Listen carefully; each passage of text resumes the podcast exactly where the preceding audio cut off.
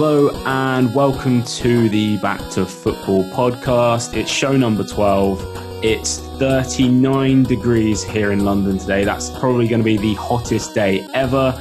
Boris Johnson is our new Prime Minister, and I'm joined not in the studio, uh, not by John Miller, um, but by the virtue of a myriad of technological wonders. Uh, I'm joined by Greg the Egg Hollands. Greg, how are you? I'm surviving, mate. I'm surviving, just It- about. Is hot, isn't it? It's too hot. Yeah, it's, it's it is too bloody hot. We're really not built for this kind of heat. I mean, we've got what bricklaying, uh, buildings, installation, all of that. That's it. Every, every, ev pretty much every building in this country is designed to keep heat in. which is great. which is great when it, Yeah, which at this time of the year, um, I mean, even to the point where a lot of the older houses now, and I live in sort of like a Victorian flat, um, the windows have those limiters on them.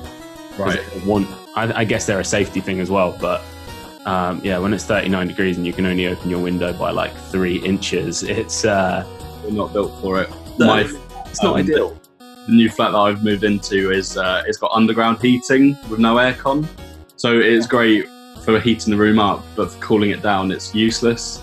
So my Absolutely. thermostat, every time I walk past it, it reminds me that it's 30 degrees in this room.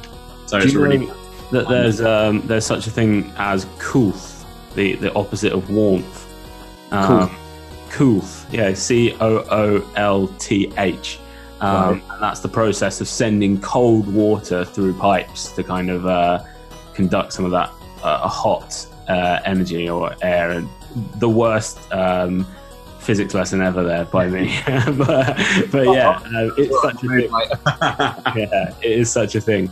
Um, so uh, we have a pretty jam-packed show today, including two Mount Rushmore segments because obviously uh, they're they're so brilliant and popular uh, with our thousands of listeners.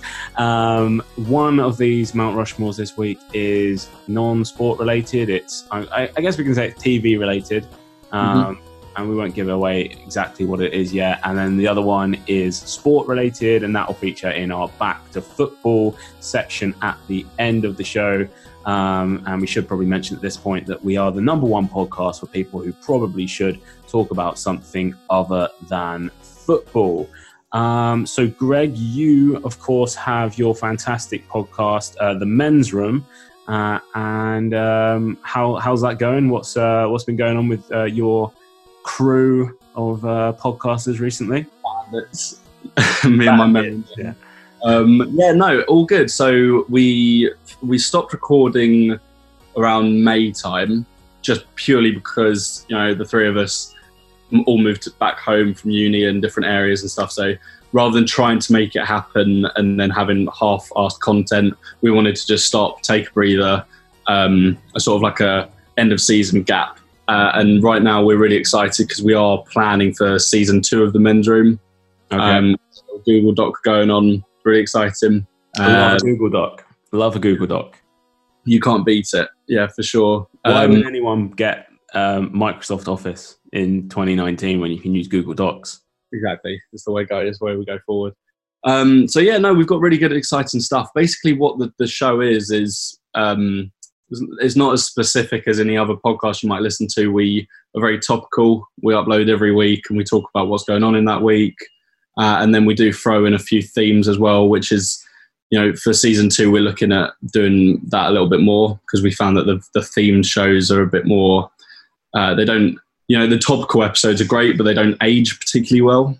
So, themed episodes, you know, there's a lot of re re listen value and, you know, people can tune into it a bit later on and things like that. So, you know, we're looking at different ways of doing the podcast, talking to people that have listened to it and what they like, what they don't. So, we're really excited for season two. Uh, yeah, me, Zach, and Adam are my co-hosts, and um, yeah, no, we're, we're really looking forward to it. Excellent. It's good stuff. Look forward to uh, to hearing the next episode. Are you thinking of having any guests on uh, in season two? Yeah, definitely. Uh, we've got a little bit of a guest list going on. Um, we we have uh, we practiced actually. It was a really good idea of Adams that we had. We thought because we, we were in a bit of a we were in between studios at one point, and we were recording in my my university bedroom, so we couldn't really get any guests on because it's not great professional setting if you're just saying like, oh yeah, come and sit down, yeah, mind mind mind the bed, uh, mind the desk, Yeah. cups on the side.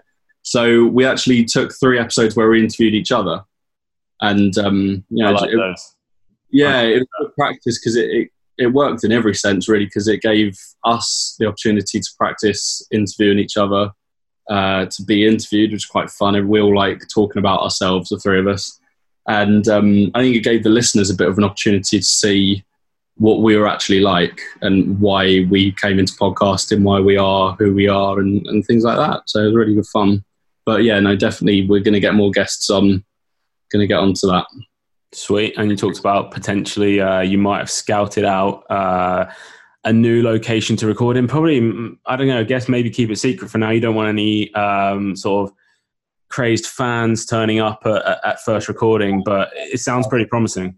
It's a nightmare. You go to record, you've got fans outside. It takes an extra half an hour out of your day. I mean, what can you do? I mean, we're Yeah, stars. at least you got to sign those autographs. You got to take those selfies. You know, we've all been there. Um, it's just part of the game uh, when you're an elite podcaster uh, here on Spotify, iTunes, and all good podcast outlets. Um, let's uh, talk very, very extremely briefly about our new prime minister, um, who was rather undemocratically elected, uh, shall we say, this week. Um, we're not a political podcast, and nor is the the men's room.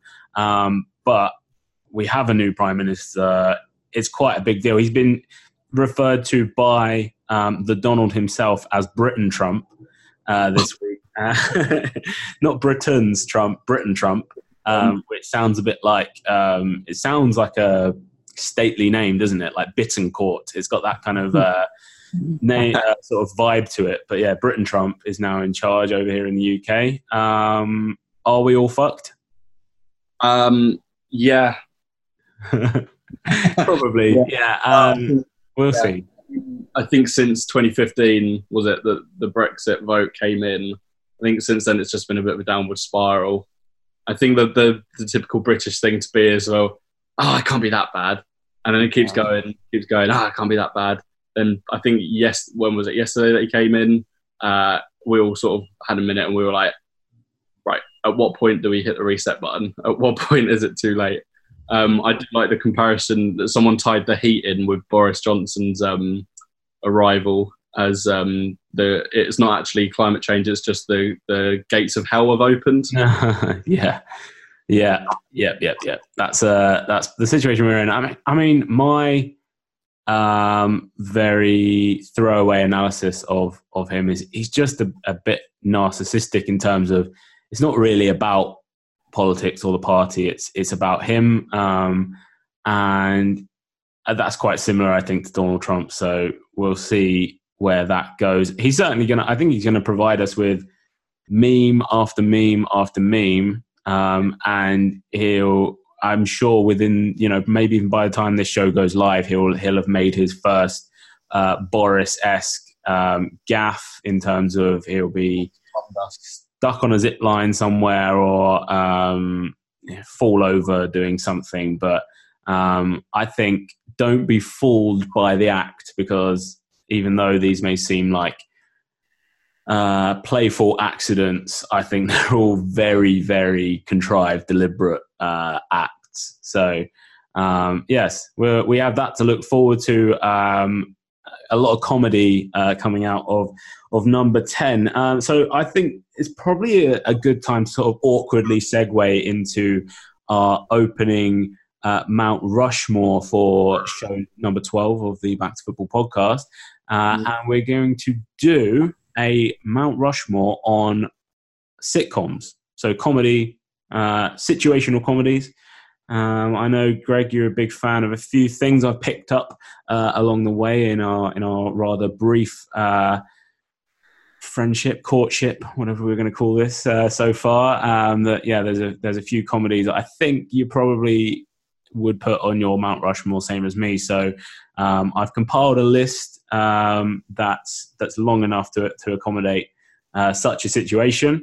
Um, would you like to go first, um, or would you like to go second with two picks?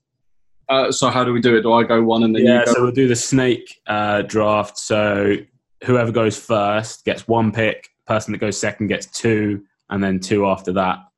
okay, Um, so would you rather have one or two picks to begin with? Uh, I'll open. I'll open with one. Okay, go for it. Okay, so my first one is um, Inside Number Nine. Oh Uh, yeah, uh, have you seen it? Have you heard of it? no, inside number nine. Yeah, so it's sort of uh, it's a um, uh, uh, an- anthropology, an- anthrop. Anthropological Yeah, so they're all very separate episodes. Anthology, maybe. anthology. Yeah. Was a university degree, the other one that I said. Anthropology. yeah. Yeah. Um, yeah, no, it's um, anthology series, and it's each different uh, episode is different to the other one, and it's uh, Reece Reece Shearsmith and uh, Steve Pemberton, who are really really talented writers and actors. Uh, they're t- always the two sort of main characters in them, and uh, the the writers of them, obviously. And I don't know if you've seen the League of Gentlemen or Psychoville, Yeah. League of Extraordinary Gentlemen. That's them I as reckon- well. Yeah, I, I've, I, to be fair, actually, I've not really seen a lot of um, League of Gent- League of, League of Gentlemen, yeah, but I Mm. recognise uh, the guy from that, Steve Pemberton. and um, yeah no so each episode i love them because I, I always love things with a twist whether it's you know sitcom comedy horror action anything that's got a twist i, I love and these every episode is guaranteed a twist somewhere and the, they're right to, to, to, to be guaranteed a twist is almost anti-twist. it, it is but that's the finesse of how they write it is because you know there's a twist somewhere but they lull you into a sort of sense of this Yeah. is all the twist is now i i've watched uh, i binge watched all of all three seasons and there wasn't a single time that i predicted what was going to happen Okay, all right, that's good. That's promising. and uh, they've got a sort of that horror comedy sort of vibe so you know there, there are darker parts but then they complement it beautifully with humor um, well, one of the, my favorite things in comedy is a juxtaposition, juxtaposition humor um, so it's when something shouldn't be funny and then someone makes it funny it makes it 10 times funnier Absolutely. Um, so they're, they're beautiful like that, and, and the writing is just incredible. I only recently got into it, but I, I wholeheartedly recommend anyone to watch Inside Number Nine. Uh, it's incredible, so that's why it's my top. There. Number one on Mount Rushmore. Okay, so I've got two picks now. Um, I'm going to throw. It was. This is a tough one for my my first pick up on on my Mount Rushmore, but I'm going to go with I'm Alan Partridge. Um, two Okay. seasons of gold. Um, I just think, yeah, I, I'm Alan Partridge for me. Also, it was one of it was one of those. I probably first watched it when I was maybe 12 or 13, um, and I find it's really interesting if there's something that I watched at that age that I I still now kind of um, value that much, and and that Sure. that's generally the kind of the beauty of comedy series and sitcoms is that you kind of if you find something funny when you're like 12 13 years old chances are when you're 28 29 30 like you're uh, it probably uh, probably way into like later life like 60 70 80 you're probably still going to find it funny. I think your sense of humor is one of the things that does develop quite early on uh, in your life. Um, so yeah i'm alan partridge.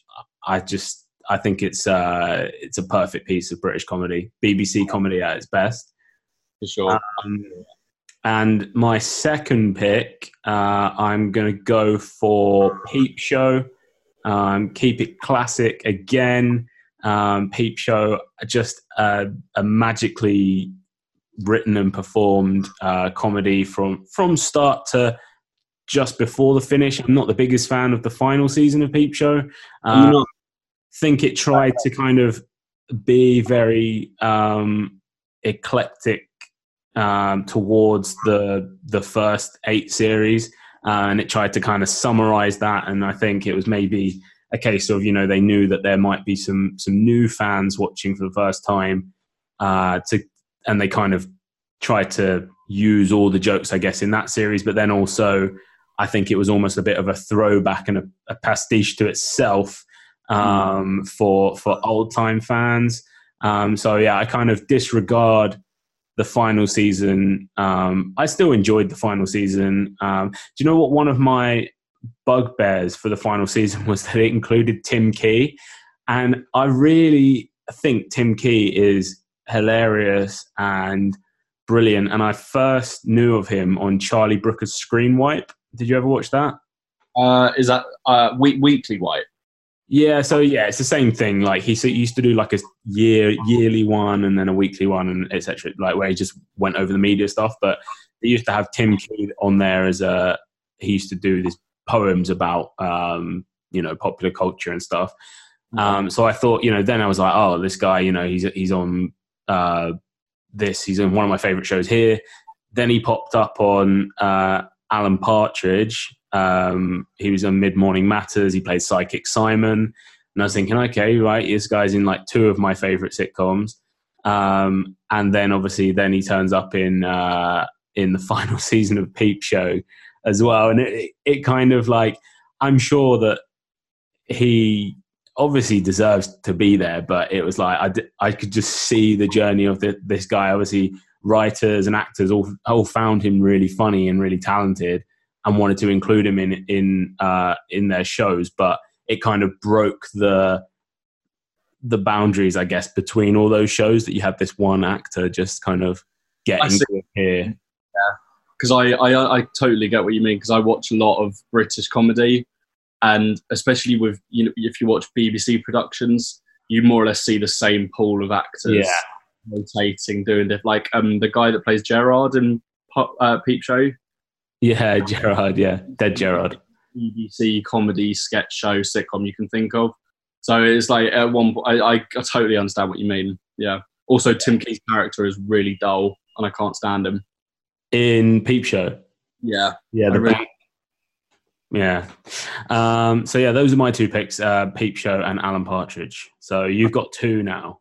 Awesome. Okay. Well, I was going to go with Peep Show.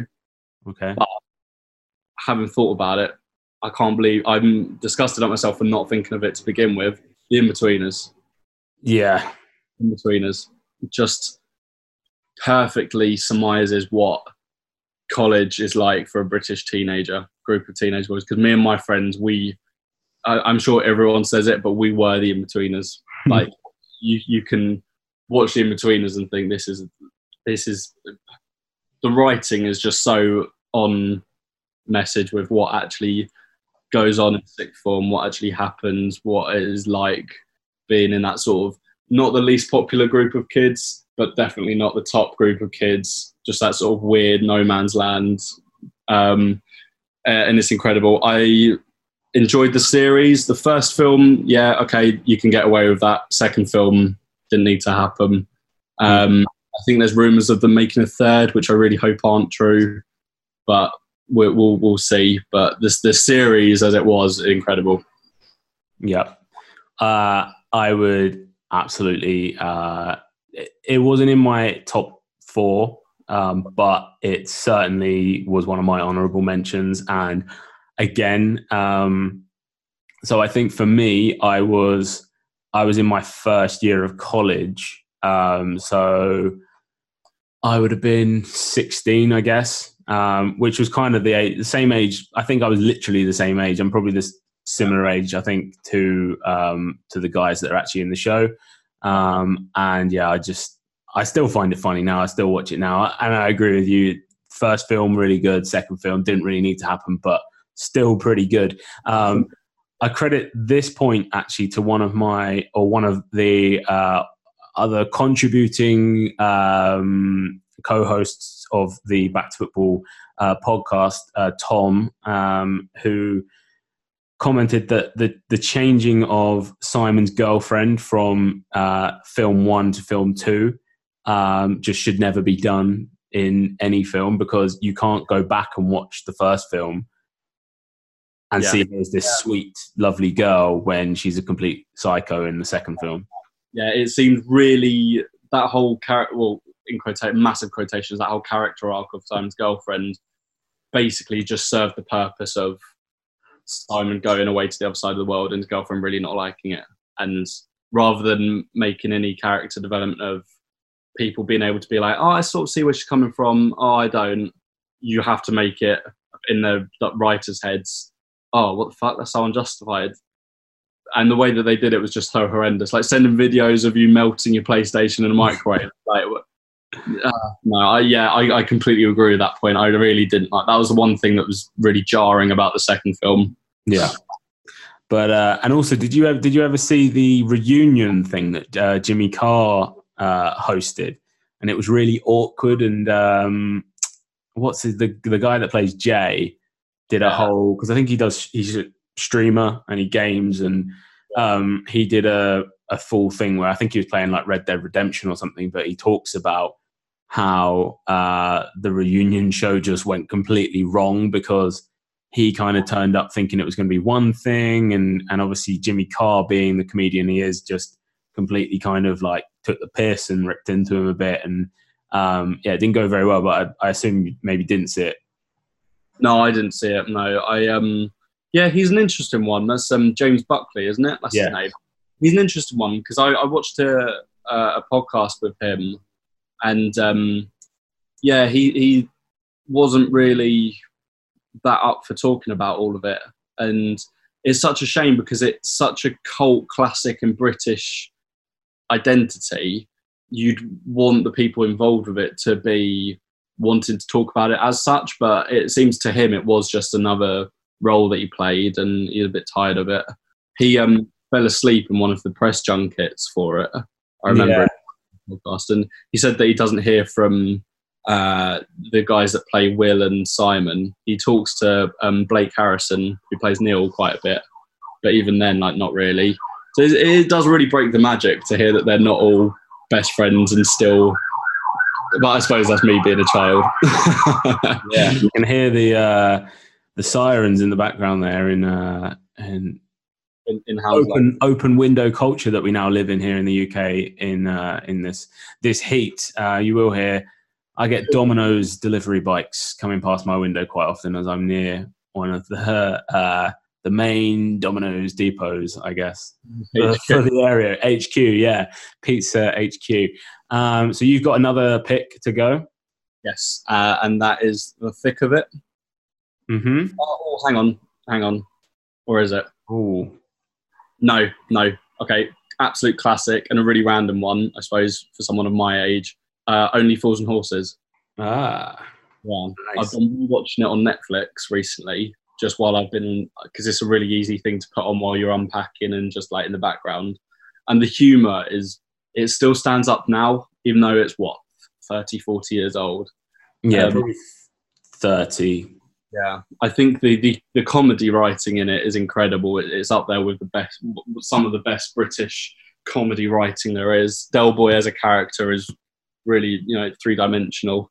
Um, and I think that some episodes as well have a, a little bit of a comedic twist at the end as well, which obviously I said that I'm a sucker for. Um, so it's all really quite interesting. That um, episode, I don't know if you've ever seen it, where uh, basically Del is with this woman and then she nicks the painting from him and then puts it on auction. And um, he says, Oh, good luck with that. It's nicked anyway. and then so she's going to be found with it because she's boasting, like, Oh, I've got the rights to it and everything. You can't get it back now, Del. And he's like, All right, that's perfect. It was nicked anyway. Yeah. Um, but yeah, no, I think that is a, another cult classic for British humour. So that's Yeah. why that's the fourth spot. Okay, I like that. I, I do like that pick. I think there's some brilliant, um, brilliant comedy in Only Fools and Horses, and it's a big one for me because I used to watch it a lot with my my dad and my grandparents and all of my dad's family. All absolutely love Only Fools and Horses, uh, and it is of course um, playing in the West End um, at the uh, the Haymarket Royal Royal Theatre Haymarket. Uh, I'm I'm probably not getting the right one there, um, but yeah, it's playing through to um, January, I think, at the moment. Um, And it's starring. Did you ever watch Phone Shop? Oh, yeah. Yeah, the main guy in that, you know, um, the one that's also, he's also in some adverts on TV for like uh, one of those where can.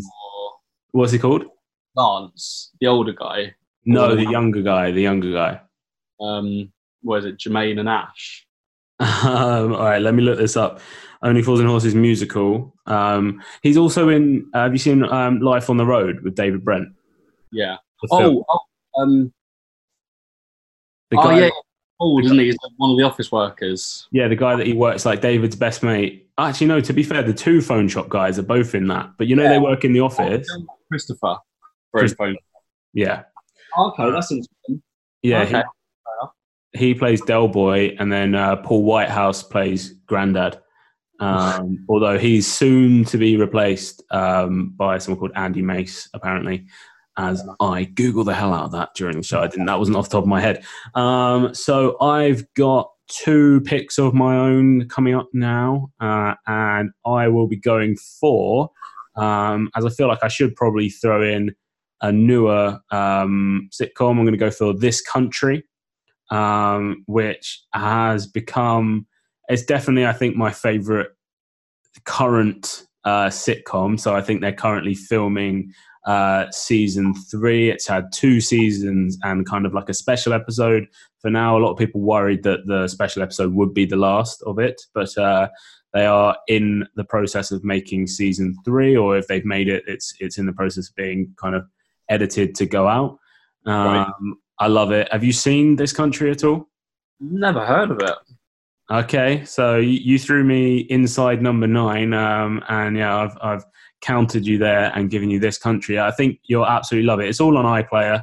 Um, Okay. it's a BBC documentary. It's set in um, rural England. Um, they're sort of down in the Cotswolds, um, and it's all about the kind of uh, the the mundanity uh, of of being a young person living in in a rural area. Um, And yeah, I I think it's it's absolutely brilliant. Um, it focuses on two um, cousins in the show, which is Kurtan Mucklowe and Kerry Mucklowe, um, and I just yeah I won't I won't go too much into it because I think if you haven't seen it, um, I, I wouldn't want to give anything away. Um, similarly to my point that I made with Peep Show, where I kind of disregard the final season of Peep Show, um, with this country, I am not the biggest fan of episode one um, because it feels very much like a pilot, um, and I think that the characters kind of developed a lot more in in the episodes that kind of go on from episode two. Um, so bear that in mind when you watch season or episode one. And also, the other major kind of stumbling block that it had was the the lead guy that plays Kurtan Mucklowe is like a dead ringer for Mackenzie Crook, um, who obviously played Gareth in The Office. Um, and the comedy is very much of the same um, it's cut from the same cloth. It's kind of inspired very much by The Office. Um, so if you put that together, that he looks like Mackenzie Crook, the jokes sound a bit like Mackenzie Crook jokes from The Office. Yeah. Um, you know, people I think saw it as being kind of on the wrong side of that that kind of line of of, of being derivative um, and and just being straight up copying um, another show. Um, but yeah, if you can get past that, if you can see past that, it's it's completely um, in its own um, in its own area, and yeah, I can't recommend it enough. Um, so that's my f- third pick, and then my fourth is going to be uh, I'm going to throw it out there and go across the pond, and I'm going to pick Parks and Recreation uh, as my fourth uh, up there on Mount Rushmore.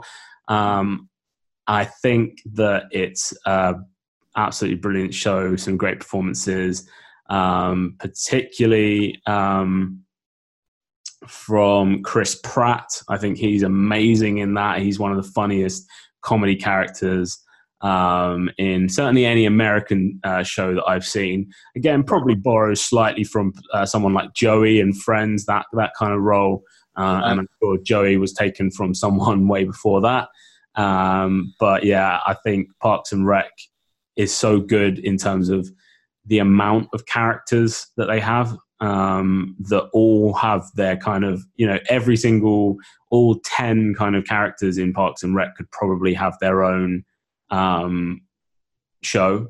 They could right. they could hold up as as a, as a, a, lead character in their own show. Uh, so yeah, and it has some great music that came out of it as well with uh, Mouse Rat, which is the band of Andy Dwyer, uh, lead singer uh, Chris Pratt in there. So yeah, Parks and Rec is my pick. Oh, okay, I've never seen it. I've seen it advertised a lot on Netflix. Um, but yeah, no, I, I'm I'm not a fan of American sitcom very much, to be honest. Like Brooklyn Nine Nine, I can sit in a room of people and they're all laughing their asses off, and I'm just not getting it. Over it. Yeah, over it. Yeah, I think I think with um because I'm the same with I've not ever really gotten into the American Office, and I've tried probably three times um, to start watching it. Right. But I think Parks and Rec is probably where you know I think I can get into that because if you try and watch that first season of the American Office, it is a it's a carbon copy of the UK one, and it's so hard to put that aside and and and not be kind of uh, caught up on that which is exactly the same thing that i just said about uh, this country and you know people do get hung up on those things. Uh, i'm sure i could punch through and really really enjoy the american office but as yet it's not happened. Yeah i because i watched it with my girlfriend and she like it we had it on the background as more of a thing and um then we did I, I started watch because she'd watched the first like three seasons, so I joined like halfway through that, and um, I was like, yeah, okay, I, I can appreciate it as a separate entity. Because I because beforehand I was like, I don't want to watch it because I I love the, U, the UK version, but if you do try and separate it, I suppose, and try and break through it, but then it's like, why are you trying to break through to watch something enjoyable? Like it, that sort of defeats the point. But I do see where you're coming from. I agree. Um, so you've got one more pick, and then we'll reel off our honourable mentions. Okay. Uh, my final pick will be the UK office, which I've mentioned about ten times. Exactly, yeah. Um, it's just incredible. I think it did. It set the benchmark for UK comedy um, in the early 2000s. It really did. Um, I think that it's just such a simple, simplistic idea but the execution is just perfect. Uh, uh, David Brent as a character is just in- incredible. The dimension behind him, uh, the, you got everything. You got the, the story with uh, Tim and Dawn, incredible. Uh, just all of it, and it's such a slow-paced sitcom. You know, you, if you think about it, nothing ever happens. No. Nothing ever really happens. It is just day in the life uh, but it's, it's, the characters, it is the development of them. It is just incredible. Um, and of course, Ricky Gervais is one of the most talented writers uh, of anything in history. So, yeah, The Office takes my fourth spot. Lovely, lovely. Um, it's a controversial comment. I'm sure a lot of people will uh, disagree, perhaps, with the Gervais thing. But I mean, I, I put the office. The Office is up there on my most watched ever things. You know, I probably watched through the entire two series and uh, special episodes like a hundred times probably. Um, so yeah, I, I definitely rank that very high, and I do like other things written by Ricky Gervais, but my the kind of the curve for me has gone gone down a little bit, um, and I don't I don't know what I would attribute that to. Like I think I actually I don't like uh, so, uh, what was his most recent thing that came out on on Netflix? Afterlife. Yeah, Afterlife. Um, I think I'm I'm less drawn to the the glossy kind of um, looking things that are done by someone like David Brent. So, like in terms of like uh, the the production quality on Afterlife is very high, and they have this or David. You just said David Brent. Oh, sorry. Yeah, same person. Like, hang on. yeah, Ricky Gervais. Um, Makes sense uh, of why you're not enjoying it if you're thinking it's David Brent. Yeah, David Brent's new comedy. Um, no, yeah. So Ricky Gervais, but uh, yeah, it's. I don't know whether I, I factor that in because obviously The Office was around what nine, probably the turn of the millennium, like 2000, 99, 2000. Um, and it has that very dated kind of look, um, yeah. which obviously so does Alan Partridge. And then both of them had uh, the kind of the, the movies made. So you had um, Alpha Papa with Alan Partridge, and then you had Life on the Road with David Brent. And yeah, to transfer that kind of 90s sitcom aesthetic to suddenly being filmed on like probably like I don't know, three hundred thousand pound Arri cinema camera, and it, and it looks glossy and everything. Like I don't know whether just something in my head just goes, oh, this isn't the same. This isn't the same thing. And I think there's less of a sense of this was done completely in the moment and was off the cuff because you know that actually this is so beautifully shot that there's no chance that that this wasn't entirely you know contrived months yeah. before that that would be the shot and that would be the line um, whereas i think a lot of those things like the office and alan partridge and a lot of sitcoms um, the beauty is that they get to ad lib those lines and try them in different ways and get different reactions so um, yeah i think that's maybe one of the reasons that these things don't transfer into films as well um, yeah. But i love the office i really do yeah life on the road i wasn't keen on I enjoy it. Like I can watch it. Is I but comparing it to The Office doesn't help it in the slightest. Yeah, yeah you're quite right. I think it's yeah because I've tr- I've watched it a few times um, since I saw it at the cinema and then I've watched it a few times since um, and I really like the sound I do like the soundtrack but I think there's too like David Brent is too tragic in Life on the Road like they've it I think in The Office there was always the sense that at least apart from obviously when he eventually gets made redundant and etc. But he was always still the boss, and he always had some authority, and you could actually kind of see the the building blocks that led to maybe the the the ego that he had. Um, whereas his his life is is just nothing of that, is it? In life on the road, and um, it does get a bit too sad to be able to laugh at. Almost. Yeah, yeah, yeah. Uh, so I've got a few honourable mentions here. I'll just reel a couple of them off. I've got people just do nothing. Can't stand it. Can't stand it. Oh, what? Bored of hearing about them. There's there's a podcast that I listen to, and it's always got that advert for their new podcast coming out. I cannot stand listening about it. like, I, I do not get it. I don't get it. Okay, Contro. Um, I think it's quite funny because I think that's a very real world reaction to them as a group. Um, so if they were real, I'm the enemy. you're yeah, you're exactly what uh, if they were real, like the reaction should be. Yeah. Um, so yeah, maybe you you've missed a couple of uh, layers of irony uh, in there somewhere, but um, yeah, I, I I was quite late on the people just do nothing train, um, and I did know about it for a long time and chose just you know I'm not not that interested in this, but um, yeah, I actually I've heard about this podcast. I think it's an Audible exclusive. Yeah, yeah. Um, I, have heard the advert so many times. I could probably recite it to you. Oh, please don't. Um, but yeah, so they're one of my honourable mentions. I've also got. Um, New Girl in there. We're rewatching that at the moment. Um, did you ever watch that? It was at E4. I don't know if it's still on E4. Oh, I've heard of it. It's the American thing. Yeah, with Zooey Deschanel. Oh, yeah. Um, but it's again, it's kind of. I think if you watch something on E4, or if there's something on E4 um, or Channel 4, whatever, on, on uh, traditional television, um, it's so hard to properly kind of take in a sitcom.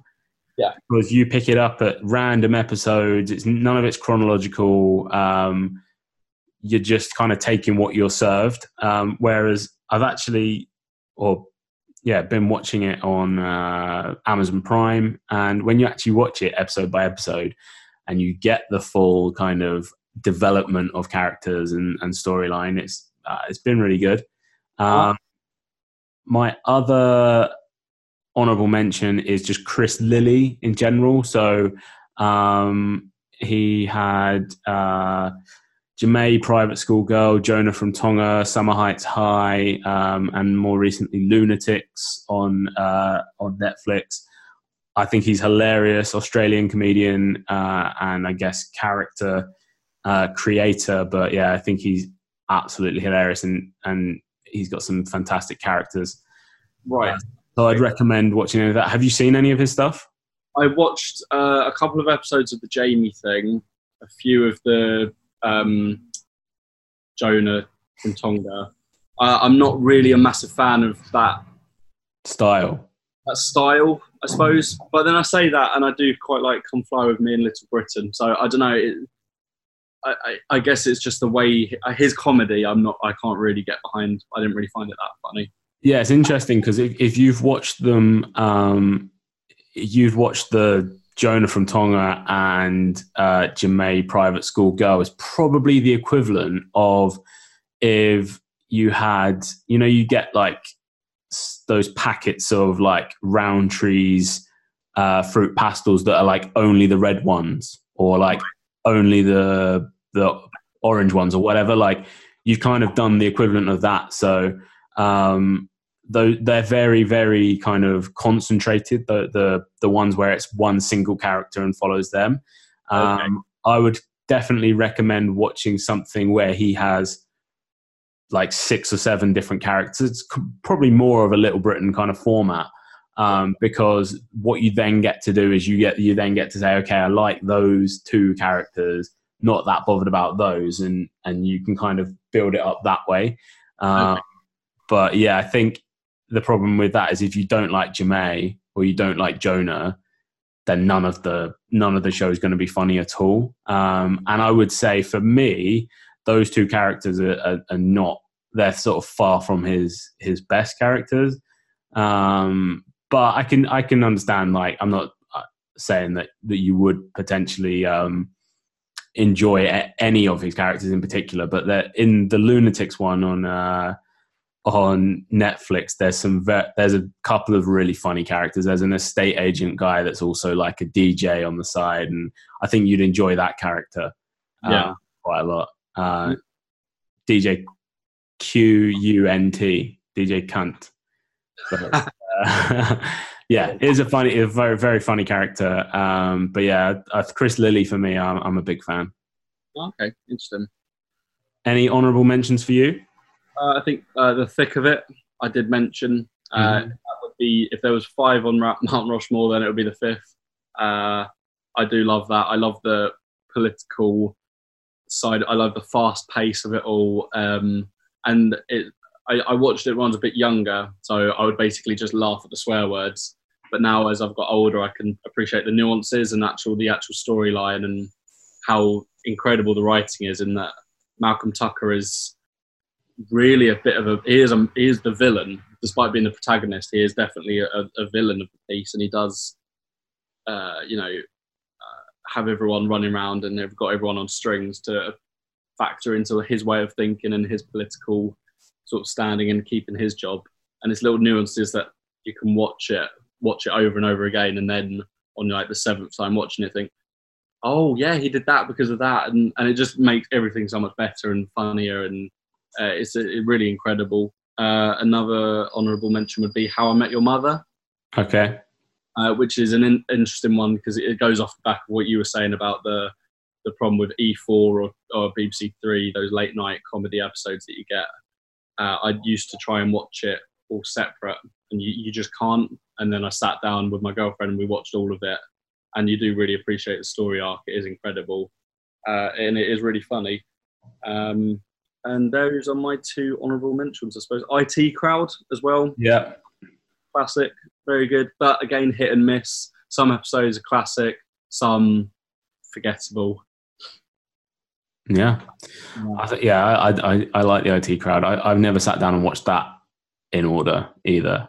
Uh, but yeah, I think it's it's uh, it probably just got in there at that tail end of those um, 90s kind of. I would say 90s was like the era of the the perfect kind of sitcom aesthetic, like the royal family, uh, men behaving badly, two pints of lager and a packet of crisps, that kind of aesthetic, which was also The Office, Alan Partridge, um, and then yeah, Peep. Uh, sorry, Peep Show was at the beginning of that as well. But Gavin as well.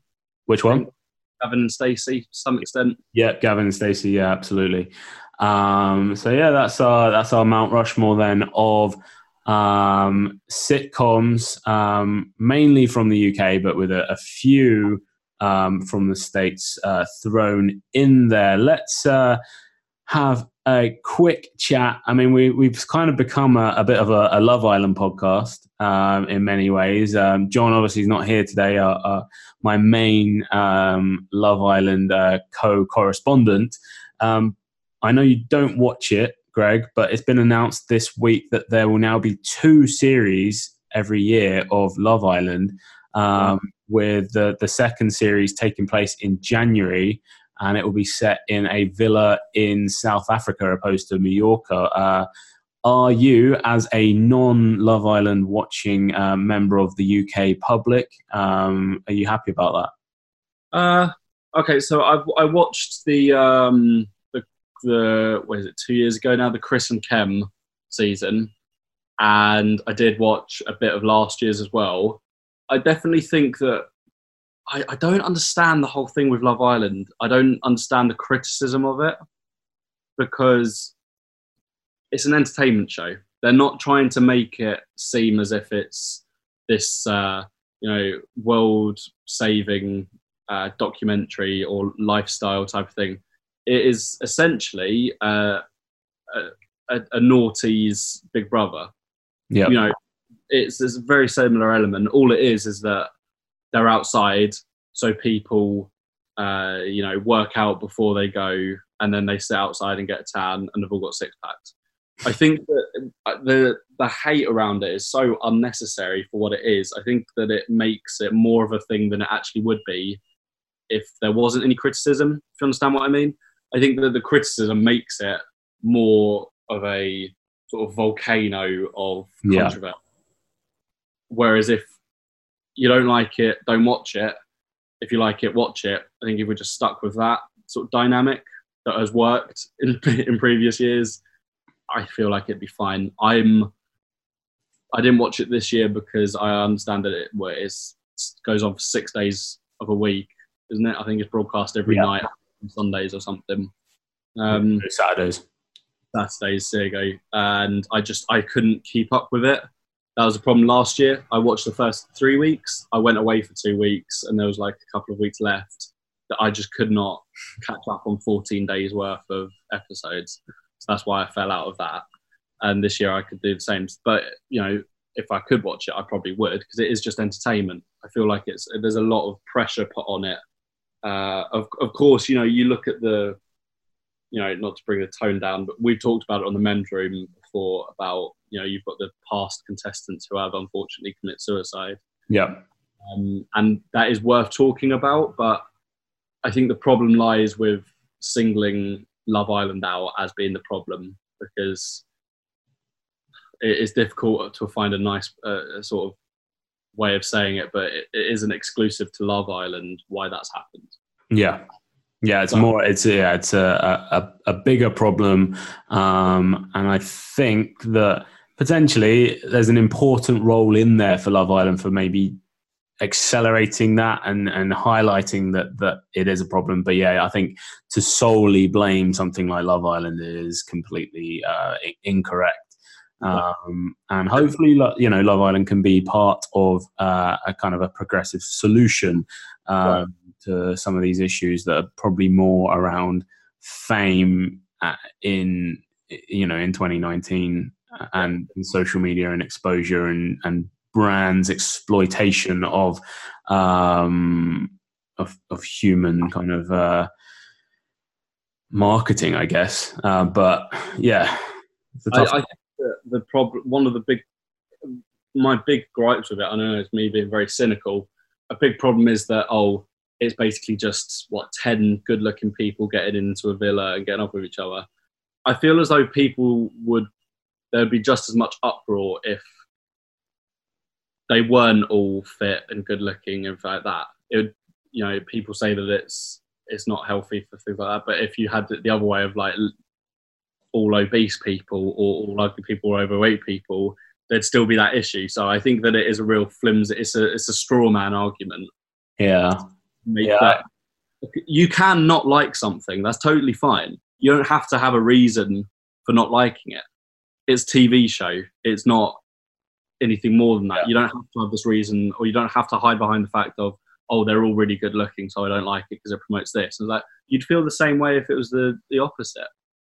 Yeah, absolutely, absolutely. Um, personally, I'm looking forward to it being on twice a year, and uh, I've long since. Oh, yeah, that was your point. Sorry, I went on- I went on a bit of a TED talk about. yeah, suicide. Uh, but yeah, I've long since sort of um, advocated that a a winter series would be much better because um, you think of the thousands, if not millions, of people spending um, eight weeks of the summer every year uh, at 9 p.m. inside watching ITV2 um, feels like a little bit of a waste. Um, and of course, in the dark um, doldrums of, of January, um, which I, I'm a bit of a January fan on the side because it's when my birthday is, but um, I, I hear a lot of people are not too big of fans of January. Uh, I think that having something to watch at 9 p.m. each evening when it's sort of minus two degrees outside and you've got, you know, it's been dark for, for four or five hours by that point. Uh, Yeah. Love Island over there in South Africa watching a load of people uh, in 30 degree heat might actually probably be quite a welcome uh, distraction from uh, the horrors of, of, of winter in the UK. Um, so yeah, that, that's my thoughts on that. I'm, I'm looking forward to. it. I think it's a bold move to to double um, their output, but I think it's a, also a little bit of a strike while the iron is hot moment. Um, it's interesting because I think that Love Island by by fans is really I, I, I don't know how to really put it. It is that sort of British summer culture comes with Love Island as well. So it is a really brave move to put it twice because I suppose you know if you have more of something, the value is less. yeah, So if the two show two um series a, a year, will it fade? I don't know. As you say, it's a bold move, but I think yeah, I, go crack on. It's a TV show. Go for it. If you if it makes people happier in these darker times, Dan, I'm all for it. Yeah, be interesting actually if they would uh, make it slightly more international, perhaps as well. Um, with it being in South Africa, it's pretty much, um, I would imagine, one of the few places in the world where it takes a very long time to get to from no matter where you're sort of traveling um, from. Uh, Yeah. Of course, there is Love Island Australia currently, and there's Love Island USA. Um, it would be maybe quite interesting to see uh, a combination of those uh, those three shows uh, to make uh, maybe some sort of international version of Love Island. Love Continent. Love, yeah, love, love world. Um, so um, we did have a few other things planned for the show today, but um, we've we've managed to ramble on um, quite significantly on on the topics that we did have. So I think, Greg, it probably is time to go back to football as you are here a guest on the Back to Football podcast, which is the number one podcast for people who probably should talk about something other than football. Um, we've given them um, that license to talk about something other than football in, in Love Island and sitcoms and Boris uh, inside number nine. Um, actually, interestingly, he's going to live in the flat above number 11. Which is apparently a four bedroom flat above number 11. I don't know why he's not living in number 10, but um, maybe that's gaffe number one for Boris that we talked about earlier in the show. Um, first of all, you're a big Spurs fan. Um, Yeah. Let's talk about them uh, at this point, and we're weeks away from the start of the Premier League season. Now, how are you feeling about Spurs this year? Uh, I'm I'm feeling hopeful. Uh, I was so I was very skeptical um, at the beginning of the transfer window because I'm very aware of our chairman and his sort of transfer policy, and you know because obviously last year we didn't spend a penny, didn't spend a single thing, and we did incredibly well. Regardless, you know, we yeah the typical sort of response is, well we didn't win anything. If you look at what we did achieve, we were runners up in the Champions League uh, well, became third in the league, I think, uh, fourth in the league, something like that. And I was really worried because Daniel Levy either could have turned around and said, right, well, you did it without spending a penny. You can probably go and do it again without spending too much. Or he could have gone the route of, right, you did that season without spending a penny. Here's 200 million. get that Champions League, get that Premier League. And thankfully, it looks like he's gone for option B and he's thrown a lot of money at us. Uh, we've got um, Ndombele coming in, really class midfielder. Is that uh, is that the uh, pronect, uh, pronect pronunciation? The correct pronunciation? Uh, it's the, written. is the North London pronunciation. Okay. Uh, Ndombele uh, from uh, Lyon. Lyon, yeah, that's the one. And the news this morning is that we've been linked with Paulo Dybala, which is insane to read. I feel like I was just looking at like the transfer news on my FIFA game or something. Yeah. Because for us to be linked with him is pretty insane.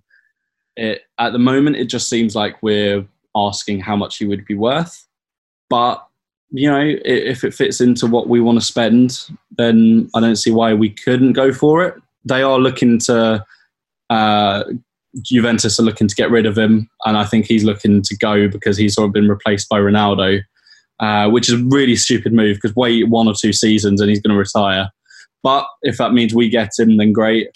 Uh, but no, I'm I'm really hopeful. I think that we've got a lot of good things coming our way. It's about maintaining those players, maintaining our manager. Which I, I remember I told you a couple of weeks ago that Tottenham signed his son, so it's a really beautiful piece of blackmail there, which I really rate. Uh, sign the son, keep the dad. Incredible. Um, we brought in a, a, young lad called Jack Clarke from Leeds, um, which is great. I'm always up for the young talent. I mean, you look at Dele Alli, he came from Milton Keynes. We loaned him back, and now he is where he is. Same with Harry Kane. Um, yeah, no, really hopeful things coming. And I think that we, unfortunately, we have to start spending money because that is the way that football's going now. Those that spend the money win the trophies. I think that we've waited too long to see in trial if the method, uh, the other method works. But you know, I, I, think that to spend to win, you have to spend money, which is yeah. what is the modern world. When you've got Harry Maguire going to United for eighty million, that is the current climate. So exactly, exactly. Um, you mentioned obviously, yeah, Dybala there um, being on the radar at least. Um, I suspect that, that, that the way Daniel Levy negotiates, I'm not even sure that there's enough time uh, for him to to maybe uh, broker a deal there. But um, he seems to. I think he quite likes to play the the time card and and force people into different moves. He, I'm a big Fulham fan, and um, Levy's in the process of uh, of buying um, Ryan Sessegnon uh, from Fulham. Nice. And I think we wanted about 45 million in the at the start of the negotiation, and, and it sounds like it's down to uh, like half of that sum now. Uh, right. Think Ryan Sessegnon wants his brother um, to be a part of the deal as well, um, mm-hmm. which it, you know is what it is. Like uh, Sessegnon, we wish him the best, you know, the very best. He's been um, amazing talent at Fulham. Uh, didn't work out for us last year in the Premier League with him, but uh, I think that he's got what it takes to potentially break into um, that Spurs team because the, the, squad depth is not necessarily there that's at other clubs, maybe like Man City, Liverpool, uh, even Chelsea. Chelsea with a transfer ban, um, you know, are still looking at a squad of, you know, near enough 40 players probably at this point. Um, yeah of which who will probably all be going out on, on various loans across uh, the UK and Europe over the next uh, couple of weeks. But I think Spurs is the one kind of top flight, you know, proper, you know, top six clubs that that Sessegnon will actually get a chance to play for um, if he's good. Um, um, he's obviously linked with Spurs uh, quite heavily. Um, very talented box to box midfielder. Um, surplus to requirements potentially now at Real Betis. They've just bought in Nabil Fekir.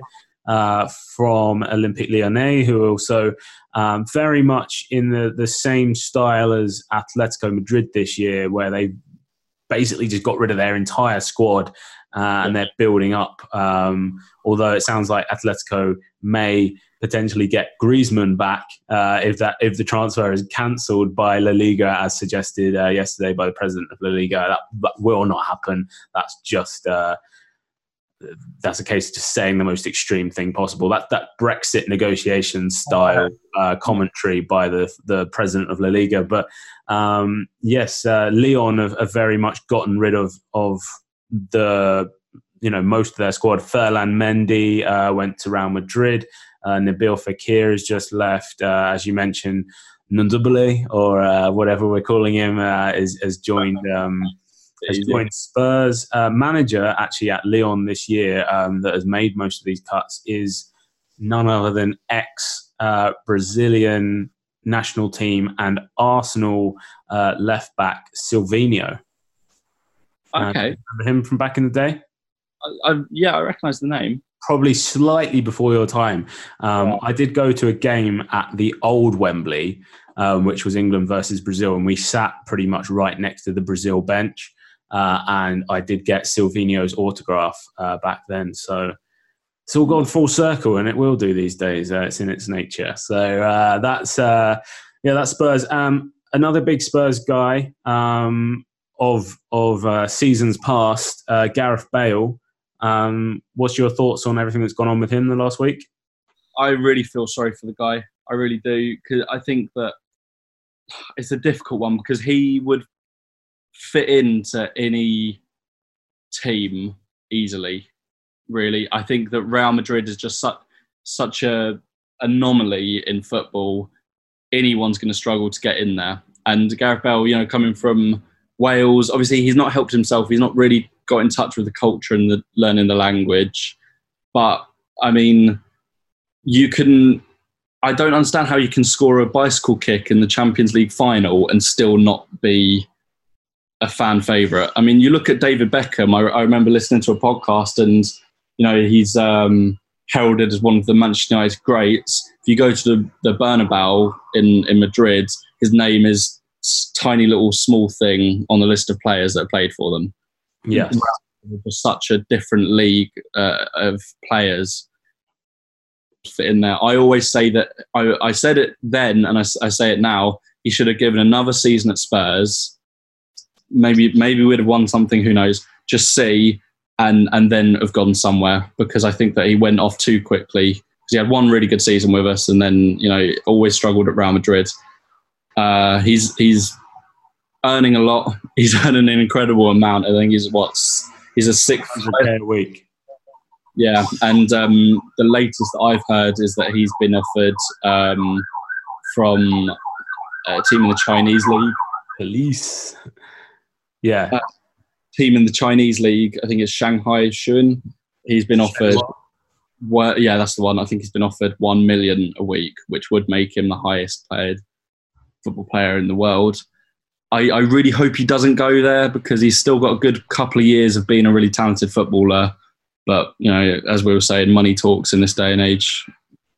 So I d- I don't know. I, I'd love to see him come back to Spurs. I wouldn't be opposed to that. But if he's really wanting that much money, definitely not. Definitely not.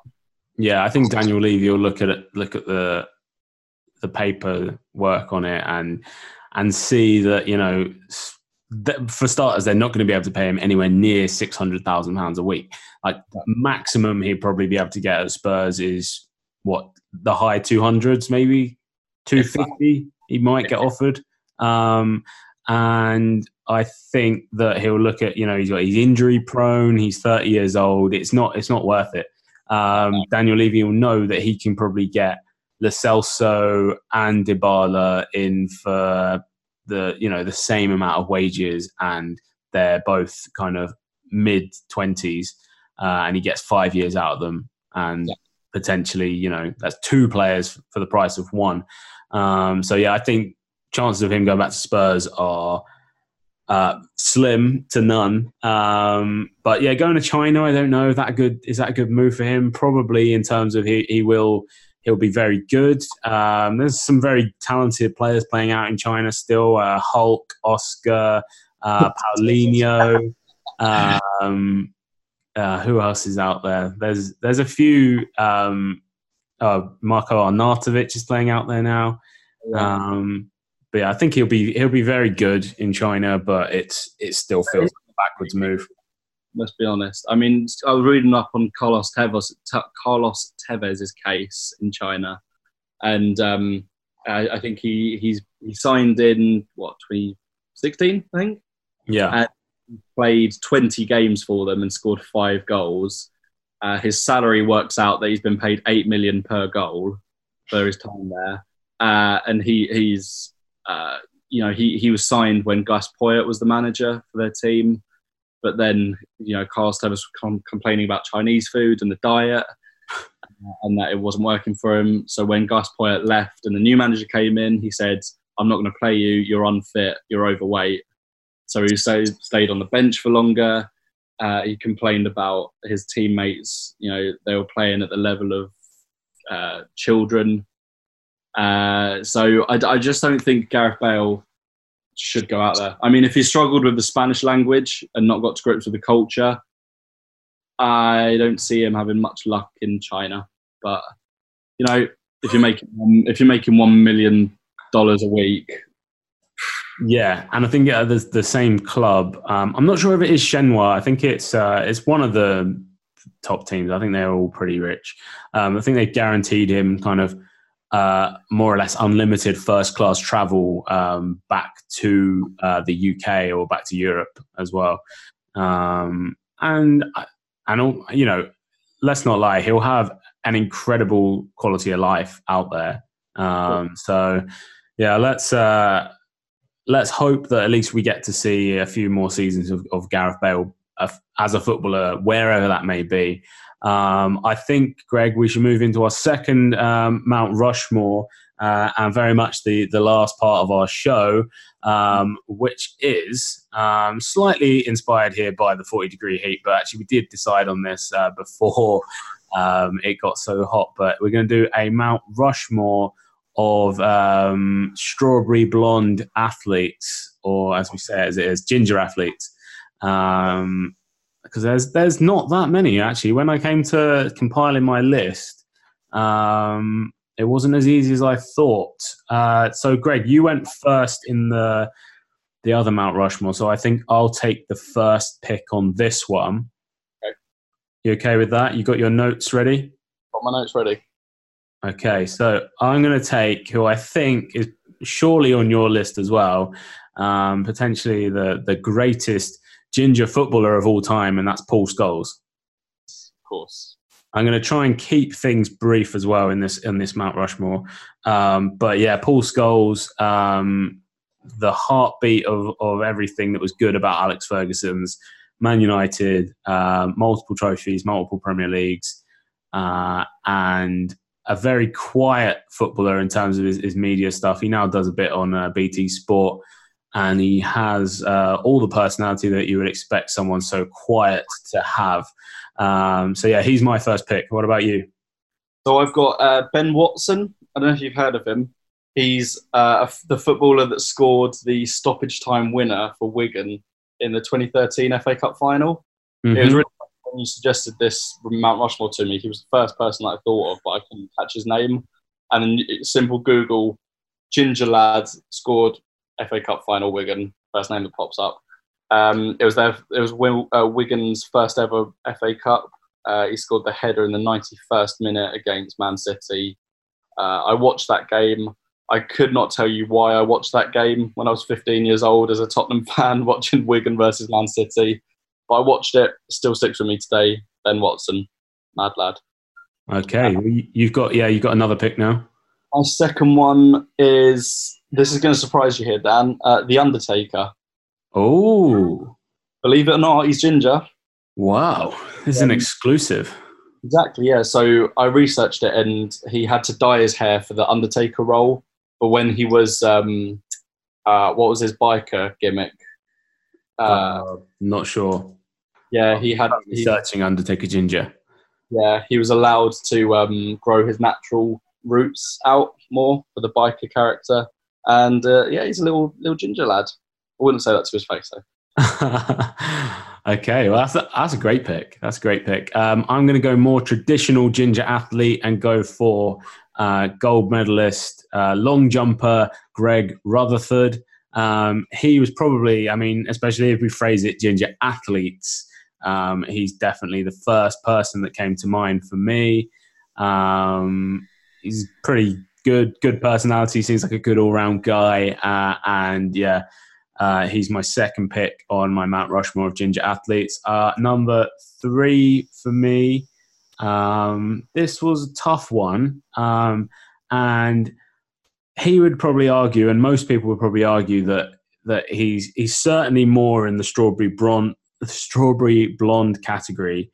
Um, I'm going to Google him just before I say it because I just want to check that I'm not, you know, wrongly labeling someone here um, as something that they're not. But no, I'm pretty confident with that. I'm gonna I'm gonna go for it. So my um, my third pick is for me probably the most exciting midfielder currently in the Premier League. Um, plays for the champions. Uh, spent a lot of the last season injured, um, but yeah, I think he's incredible. Uh, it's Kevin De Bruyne is my number three. Okay, so it's put it's pushing the limits there a little bit on on on his hair color, but I think he's he's a bit ginger. he qualifies. Yeah, he's a bit ginger. Yeah. Yeah. Okay, I'm happy with that. Um, so what have I? I got two more, haven't I? So uh, they were Paul Scholes, of course. He's Hoyle. Uh, he's the hero of the game. Uh, he is loyal. He is relationship goals. He was at Man United for over 20 years. Incredible. believe that when I researched it, and because he, he, spent his he lived, it was born in Salford. He did his youth academy at Man United, uh, and then was with them for 20 years. Incredible. And uh, yeah, you're right with Greg Rutherford. Of course, it's the namesake, of course, and uh, it's great. Long jump, six gold medals, two silver, and one bronze. Wow. He won bronze representing uh, Team GB in 2012 London Of course, honourable mention that's just come to my head while we're on a wrestling theme, I suppose. Sheamus, the yeah. great, very fantastically ginger man, very white. He would not survive in this heat uh, that we're dealing with. Yeah, uh, I, I, have um, Steve Sidwell. Um, of course, played for Fulham, um, played for Chelsea, played for a lot of different clubs, um, and also Dave Kitson. Do you remember Dave Kitson? Played for Reading. Um, he was very likely to have been the um, there was a the silent footballer or the something footballer. Um, there was a Twitter account basically, the secret footballer. Um, but a lot of people thought it was Dave Kitson. I don't know whether it actually ever came out who the secret footballer was. Let me go Google that. Who is the secret footballer? Um, but yeah, Dave Kitson. Um, I once went to see um, yeah, it, it, was Dave Kitson uh, was the secret footballer. So I, I went to see um, QPR versus Reading once, and at QPR at Loftus Road, you sit right on top of the players. Basically, like there's, I'm probably with the actual touchline, you're probably looking at maybe a meter and a half. Um, so there's no space for like a run up or anything. Um, and Kitson kind of came near the crowd, and someone in the crowd shouted, Kitson, you're shit, or something like that. And then uh, he just turned around and went, Yeah, I know I am, and then just ran off. And it was actually, it was so funny because like the, everyone just laughed, and it's such a great way of just like kind of dampening that that negative um, heckling. For sure. Uh, so Kitson, I was thinking also Nicky Butt is a good one. Yeah, that's a shout.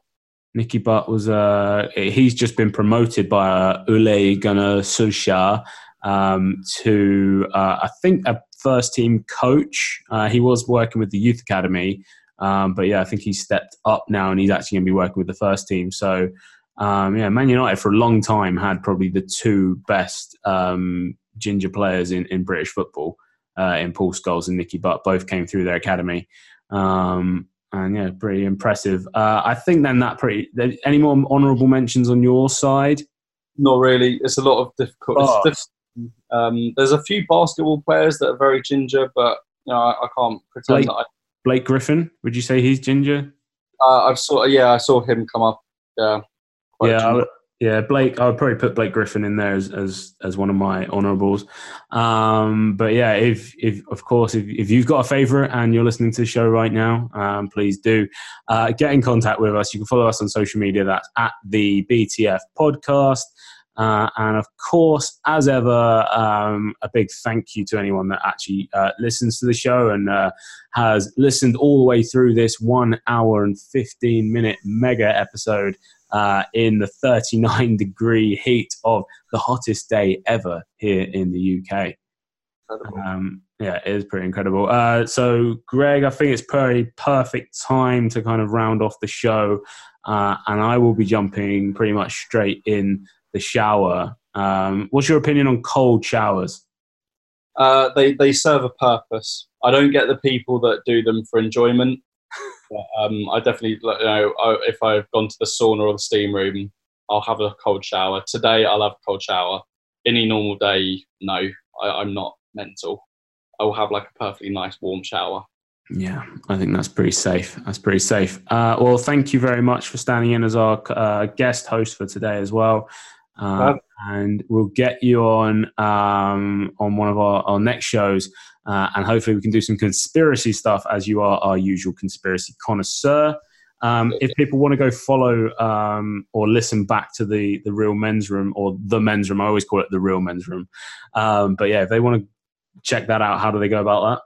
Yeah, so you can find uh, the men's room on Spotify, uh, Apple Podcasts, Google Podcasts anywhere that you do listen to your podcasts. Uh, and we thank Anchor for that really incredible website.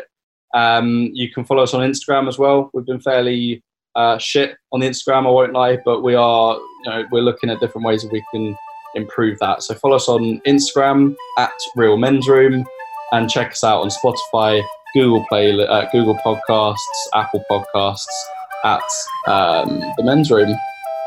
Perfect. That's all good. Uh, so, guys, we will catch you next week uh, and go enjoy the sunshine. See ya.